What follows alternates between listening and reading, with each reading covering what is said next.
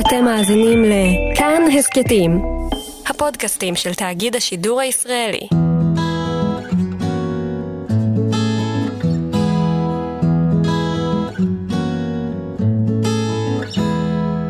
שוב שלום לכם, אנחנו בכאן תרבות 104.9 וגם 105.3 FM וגם באפליקציות אה, יישומונים שלנו כאן וכאן אודי.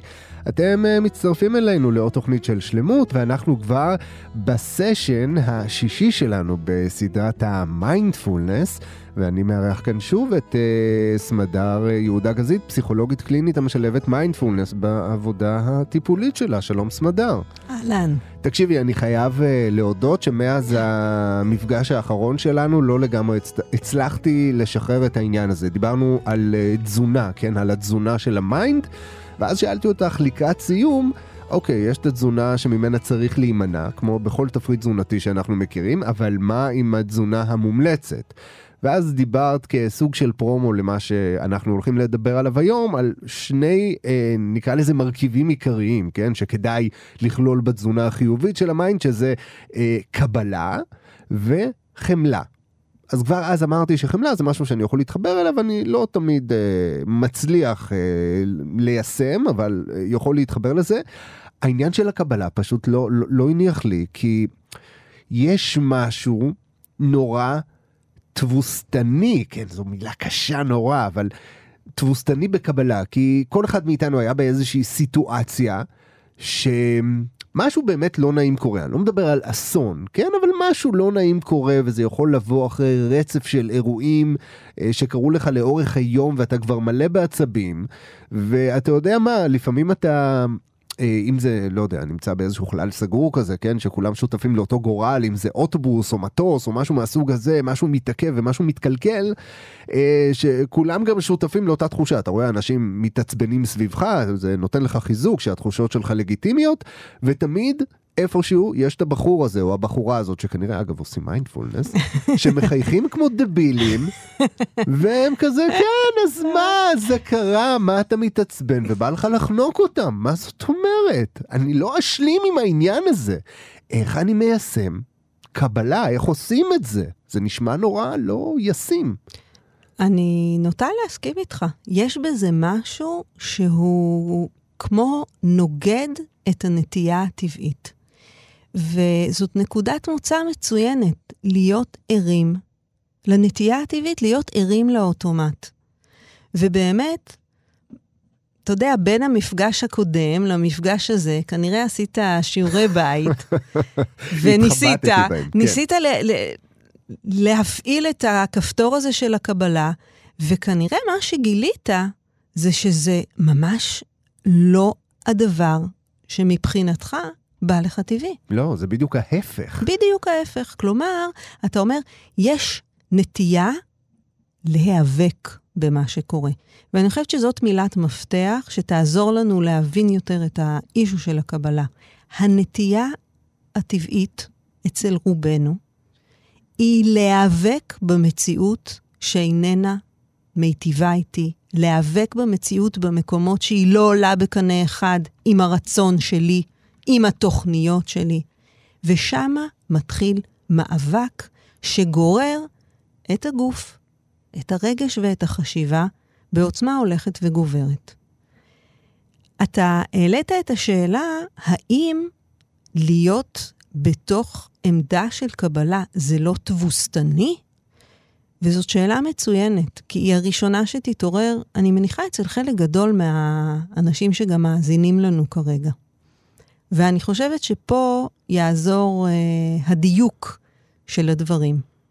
כשאני מדברת על קבלה, אני מדברת על האפשרות לזהות מה ישנו עכשיו, ועם המציאות של הרגע הזה, להפסיק להיאבק. מסיבה אחת מאוד כבדה. זה מה יש. כן, אבל... יש משהו במאבק שכמו מספר לנו סיפור, שזה יכול היה להיות אחרת. וכשאנחנו מבינים שמה שהיה ומה שנוכח ברגע זה איננו יכול להיות אחרת, ושהאחרת מתחיל ברגע הבא, פוטנציאלית, כבר עשינו כברת דרך. היכולת שלי לזהות שאני נמצאת במציאות שהיא קשה לי מאוד, שהיא מאוד שונה ממה שתכננתי, רציתי, קיוויתי, עצם היכולת לראות את זה כך, הרבה פעמים מסייעת לא ליפול ישר למאבק האוטומטי.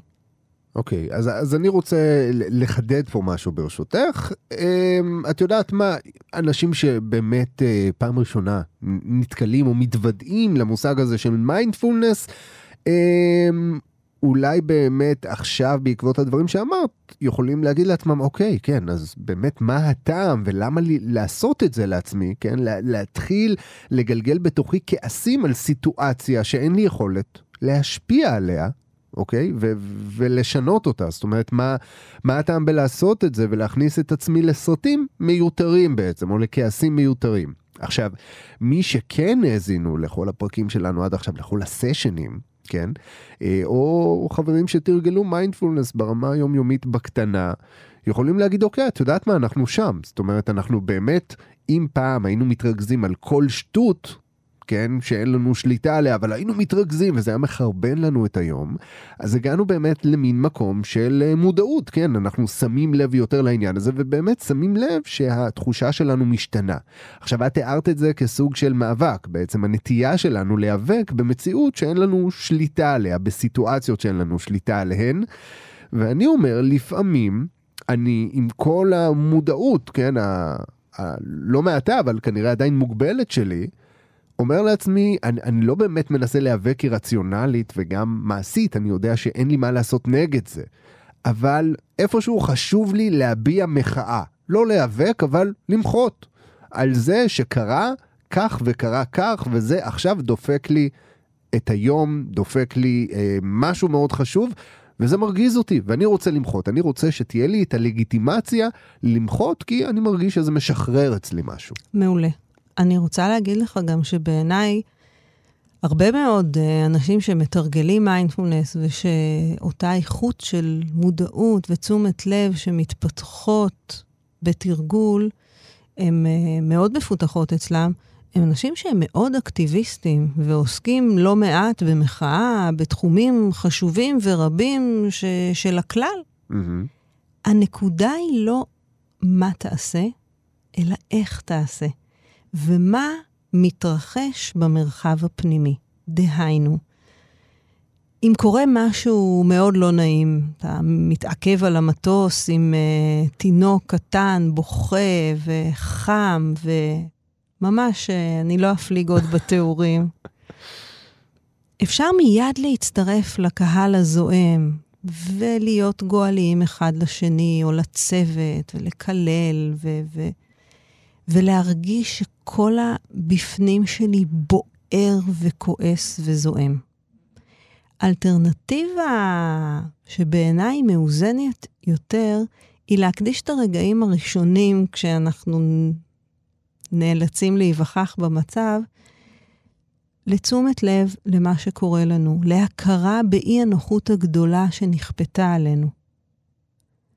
היכולת להיות עם זה כפי שזה, ואז לבחור כיצד לפעול. כלומר, במידה רבה הדבר שאני מדברת עליו הוא לא קבלה כמצב צבירה מתמשך בלתי נגמר, אלא אל מול איזושהי מציאות לא נוחה, להתחיל מלתרגל קבלה, וברגע שהרגשנו שמשהו בסערה הפנימית שקט, במידת מה, מתפנה לנו מרחב. המרחב הזה הוא החופש, הוא דרגות החופש בבחירת התגובה. ובהחלט יש היגיון בכך שננסה לפעול, למחות, לשפר את המצב, אבל לא נעשה את זה באופן שהוא ריאקטיבי, הוא תגובתי, הוא מה שנקרא, מה, מהמצב הלא נעים, ישר אני יורה את החיצים.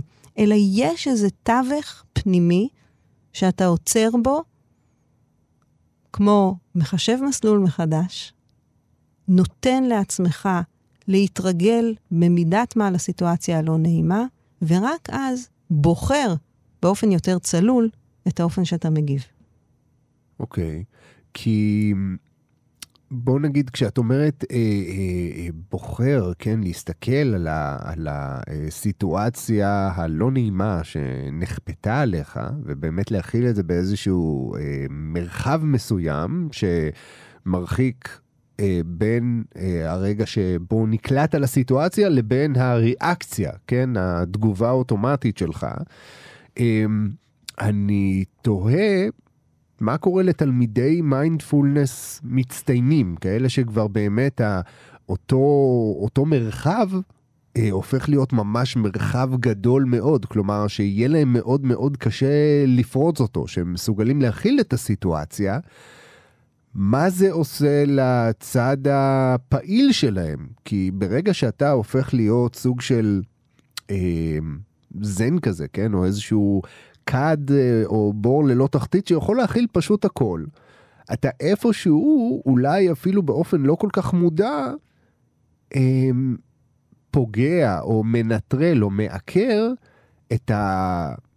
בכלל, אה, אני, אני לא אגיד את היכולת, כן? אבל בכלל את ה... את האינסטינקט הזה שיש לכולנו לנסות ולחלץ את עצמנו מתוך המצב הזה. האם זה לא פוגע באקטיביות שלנו כדי לסיים את הסיטואציה, אם אנחנו מכילים אותה כל כך טוב? זה כבר לא משנה אם אני נמצא במטוס ממוזג אה, עם שקט מופתי, או אם אני נמצא במטוס אה, דחוס עם תינוקות בוכים. אני חושבת שעצם השאלה הזאת היא שאלה חשובה לאנשים שמתוודים למיינדפולנס, והיא מתעוררת גם נוכח אה, בוא נגיד, אה, המלצות נוספות, כמו בכלל, ת, תשים לב לרגע הזה, תהיה בנוכחות מלאה יותר. הרבה אנשים יגידו, מה, אם אני אתחיל להיות בכל רגע, אני אשים לב, זה, אני לא יכולה לעשות שום דבר בחיים. בוא נגיד שעבור רובנו, המצב ההיפותטי הזה הוא איננו בר השגה. כולל המצב של אותו אדם ששרוי במצב של הכלה אינסופית, אה, עד כדי כך שהוא מפסיק לפעול. הדרך לשם ארוכה, ועם מספיק תשומת לב, אתה תבחין כשאתה אולי חלילה מתקרב לשם, ותוכל להחליט שאתה עוצר.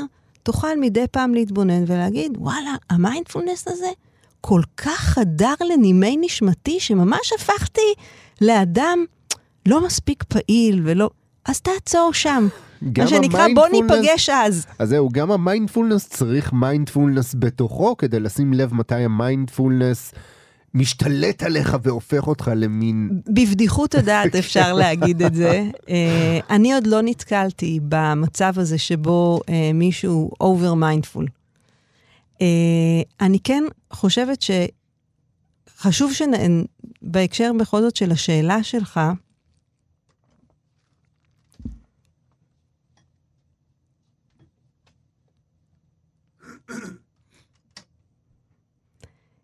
יש שיר של uh, משורר סופי בשם רומי. גומי. רומי. רומי.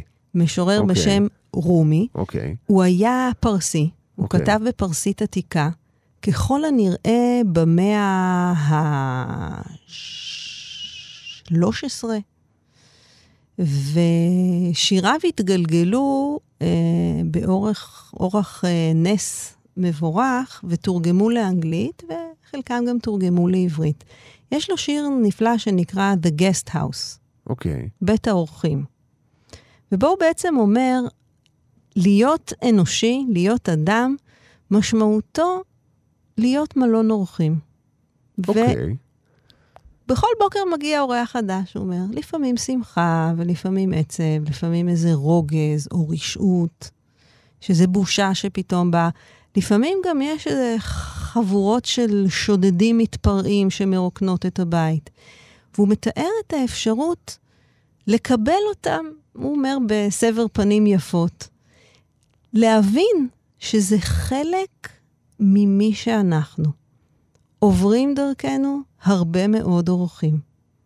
גם רוגז הוא אורח, וכשאנחנו מתייחסים יותר מדי ברצינות לרוגז של עצמנו, ובהזדהות יתרה, הרי במטוס שם אנחנו יושבים ואנחנו מלאי צדקה עצמית. ושכנינו, גם הם, ויחד יש מטוס מלא צדק. ברור, רק רציתי להגיע לרומא. למה מגיע לי כל הגיהנום הזה? למה יש תקלות בעולם הזה? וה... ולמה הן קורות לי? כולן קורות לי. וכל הדבר הזה יושב על נטייה להזדהות עם מחשבות שיש לנו. יש לך מחשבה שזה קורה לך. זה לא קורה רק לך, יש הרבה אנשים שקורים להם דברים אפילו פחות נעימים, אבל אפרופו תזונת ה mind, כשאני מאכילה את עצמי במחשבות של קורבנות, צדקת הדרך, מחשבה של כמה גורלי אכזר, אני מייצרת מצב כולל גוף, רגש, מחשבה, שהולך ומדרדר אותי. לעומת האפשרות המאוד עדינה הזו של לייצר מפגש מפויס יותר עם המציאות. ככה זה עכשיו. ואז לשאול את השאלה, מה הדבר הנכון עבורי כרגע? מה אני יכול לעשות כרגע? מה אני בוחר לעשות כרגע?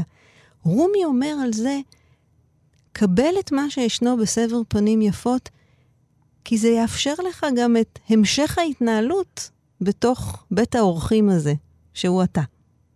ואני חושבת שהשיר הזה, הוא עוזר אולי לחדד את טיב התחושה. איך בדיוק זה מרגיש כשאנחנו בקבלה? לא, זאת לא כניעה. לא, זה לא עידוד של הפסיביות.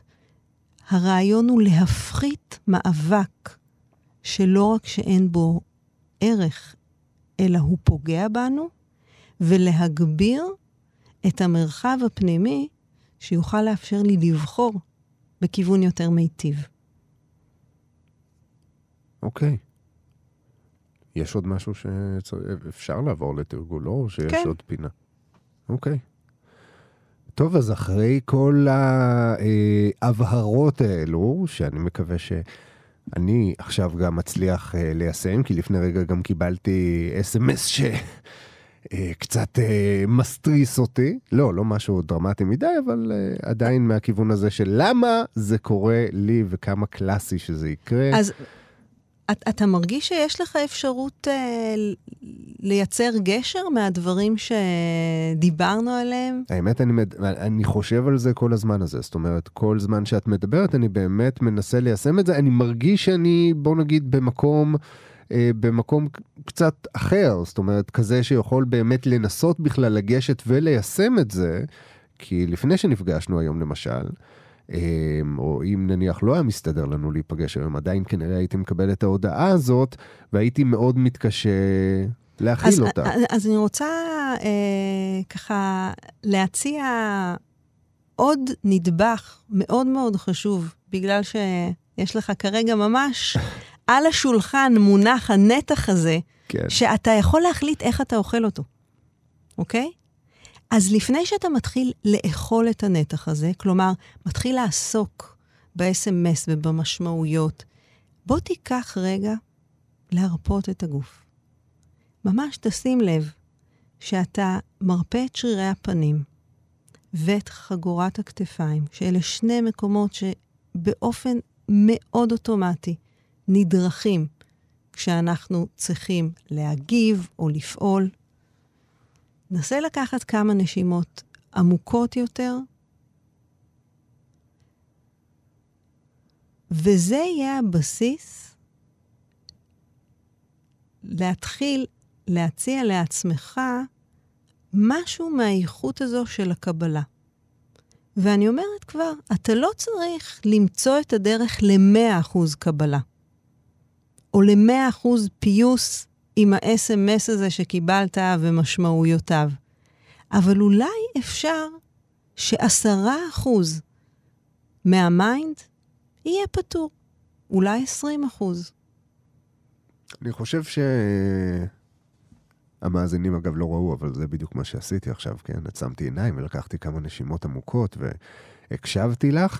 ואני חושב שמה שנעל את העניין הזה אצלי זה באמת אה, עניין האחוזים שדיברת עליהם עכשיו, כלומר, אם הייתה לי איזושהי ציפייה כמובן טבעית, כי אני גם ביקורתי כלפי עצמי, אמ, זה בעצם לקחת את כל מה שאמרת במפגש היום ובמפגש הקודם וליישם את זה מ-0 ל-100 אבל גם אם יישמת את זה ב-10 ו-20 שזה מה שהרגשתי, זאת אומרת, הרגשתי שאני עושה משהו, אבל זה כאילו לא מספיק כמו שזה כנראה אמור להיות, ואז החזרת אותי עם זה למקום, ועכשיו אני מרגיש הרבה יותר בנוח עם זה שה-10-20 האלה שהצלחתי להשיג, הם גם משהו, והם בהחלט עושים עבודה.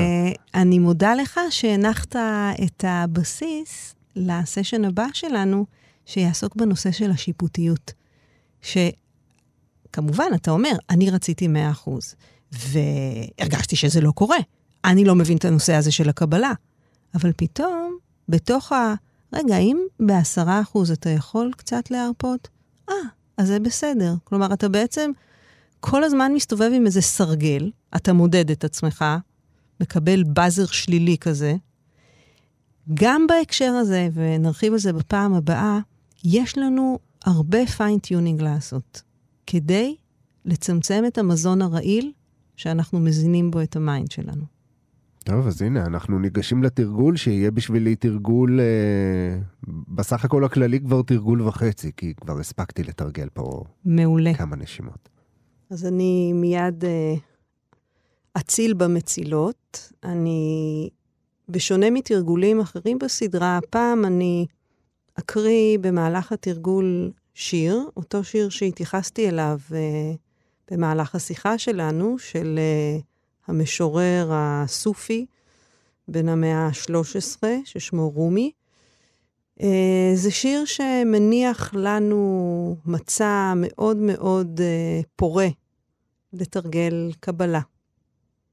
אז uh, כל אחד יראה אם uh, בזמן ההקראה זה מתחבר בשמחה, ואם לא, פשוט uh, להמשיך את התרגול עם הנשימה.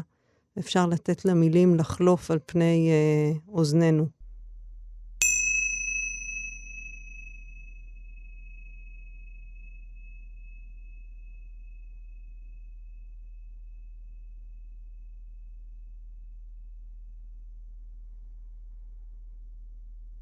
ייקח לנו רגע או שניים להתקין את הגוף, לרענן את התודעה ולהזכיר לעצמנו את הכוונה להקצות את uh, עשר הדקות הקרובות לתרגול של נוכחות ערה ברגע הזה.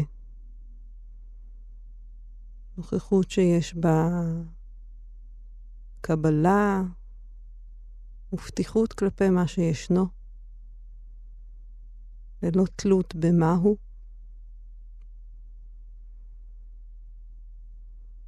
נשים לב לתנוחת הגוף כעת.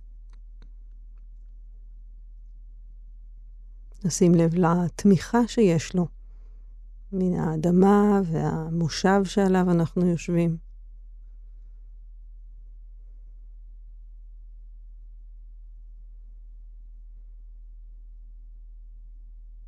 נשיל מעל עצמנו מתח שאין בו צורך כעת. אם זה בגב, באזור הפנים, אולי המצח מעט מכווץ.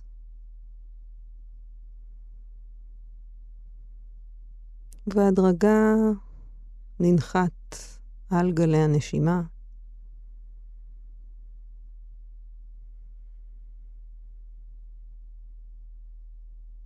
נזכיר לעצמנו שבדקות הבאות אנחנו מתכוונים לפגוש את הדברים כפי שהם, בלי לנסות לעצב אותם, לתקן אותם. לפגוש ממקום סקרן, ידידותי אם אפשר, את מה שמביאים איתם רגעי המציאות. זה אחר זה.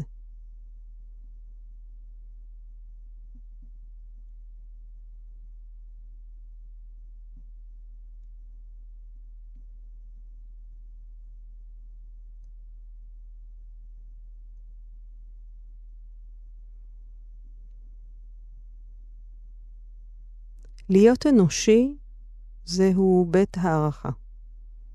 בכל בוקר מגיע אורח חדש.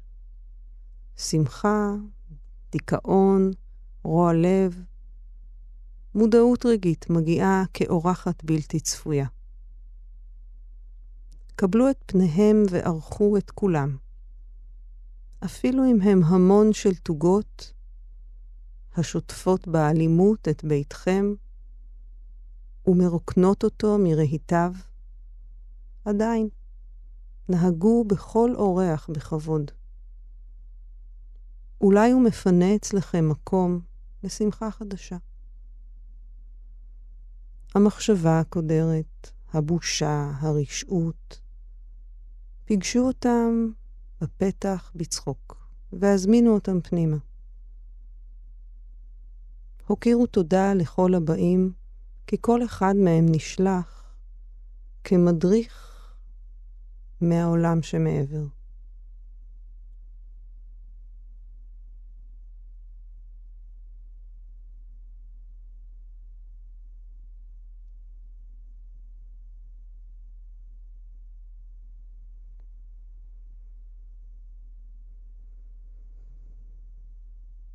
ניתן למילים לנשור בלי צורך ללכוד אותן או לנתח אותן. נחזור אל הנשימה.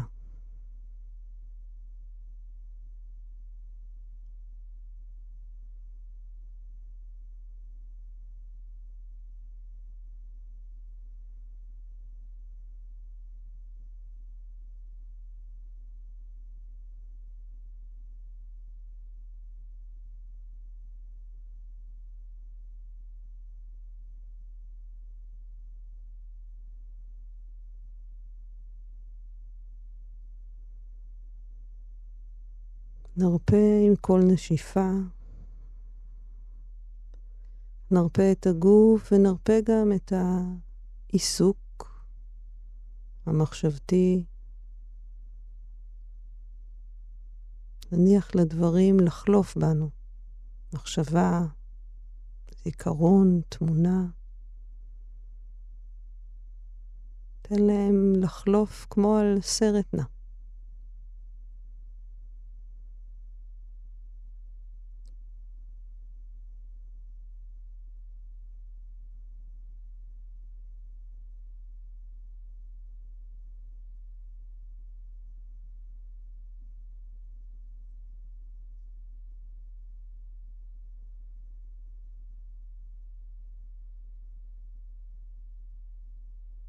עם השאיפה נבחין במה שישנו.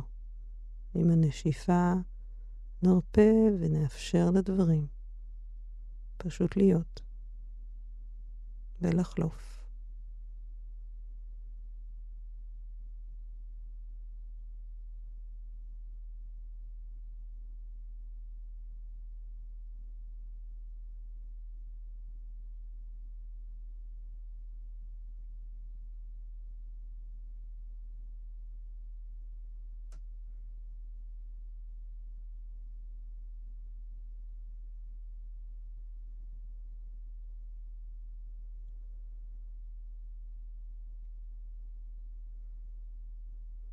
אם נזהה שאנחנו נאבקים במשהו, עסוקים בלשנות, לשפר, נרפה גם מזה. ככה זה עכשיו.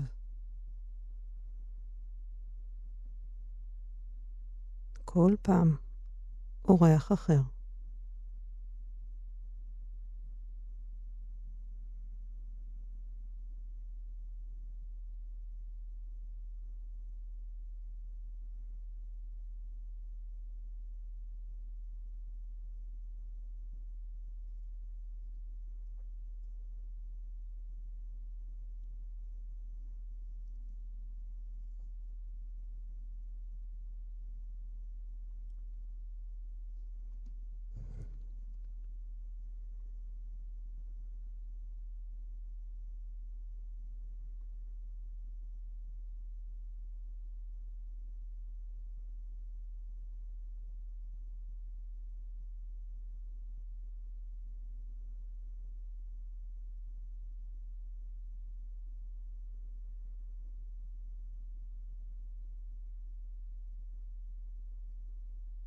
עם השאיפה הבאה נשוב ונרענן את תשומת הלב, ערים למחשבות,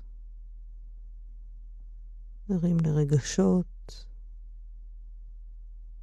ושווים והוגנים בתחושות הגוף,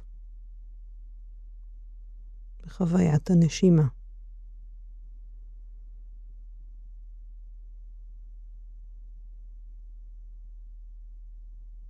נסכים להרפות משיפוטיות, ביקורת, ממדידה, לחזור לפשטות של ככה זה עכשיו.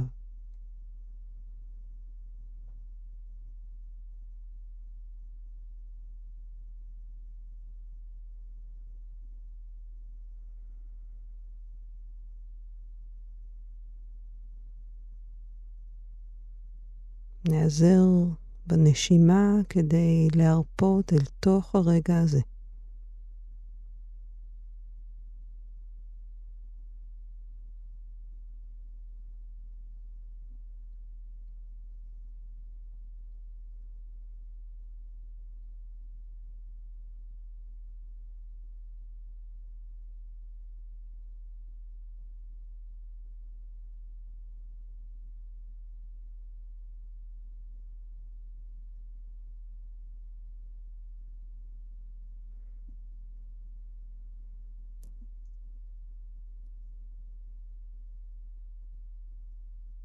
נאפשר לעצמנו להאזין בקשב מדויק ככל האפשר לצלילי המצילות שיסיימו את התרגול.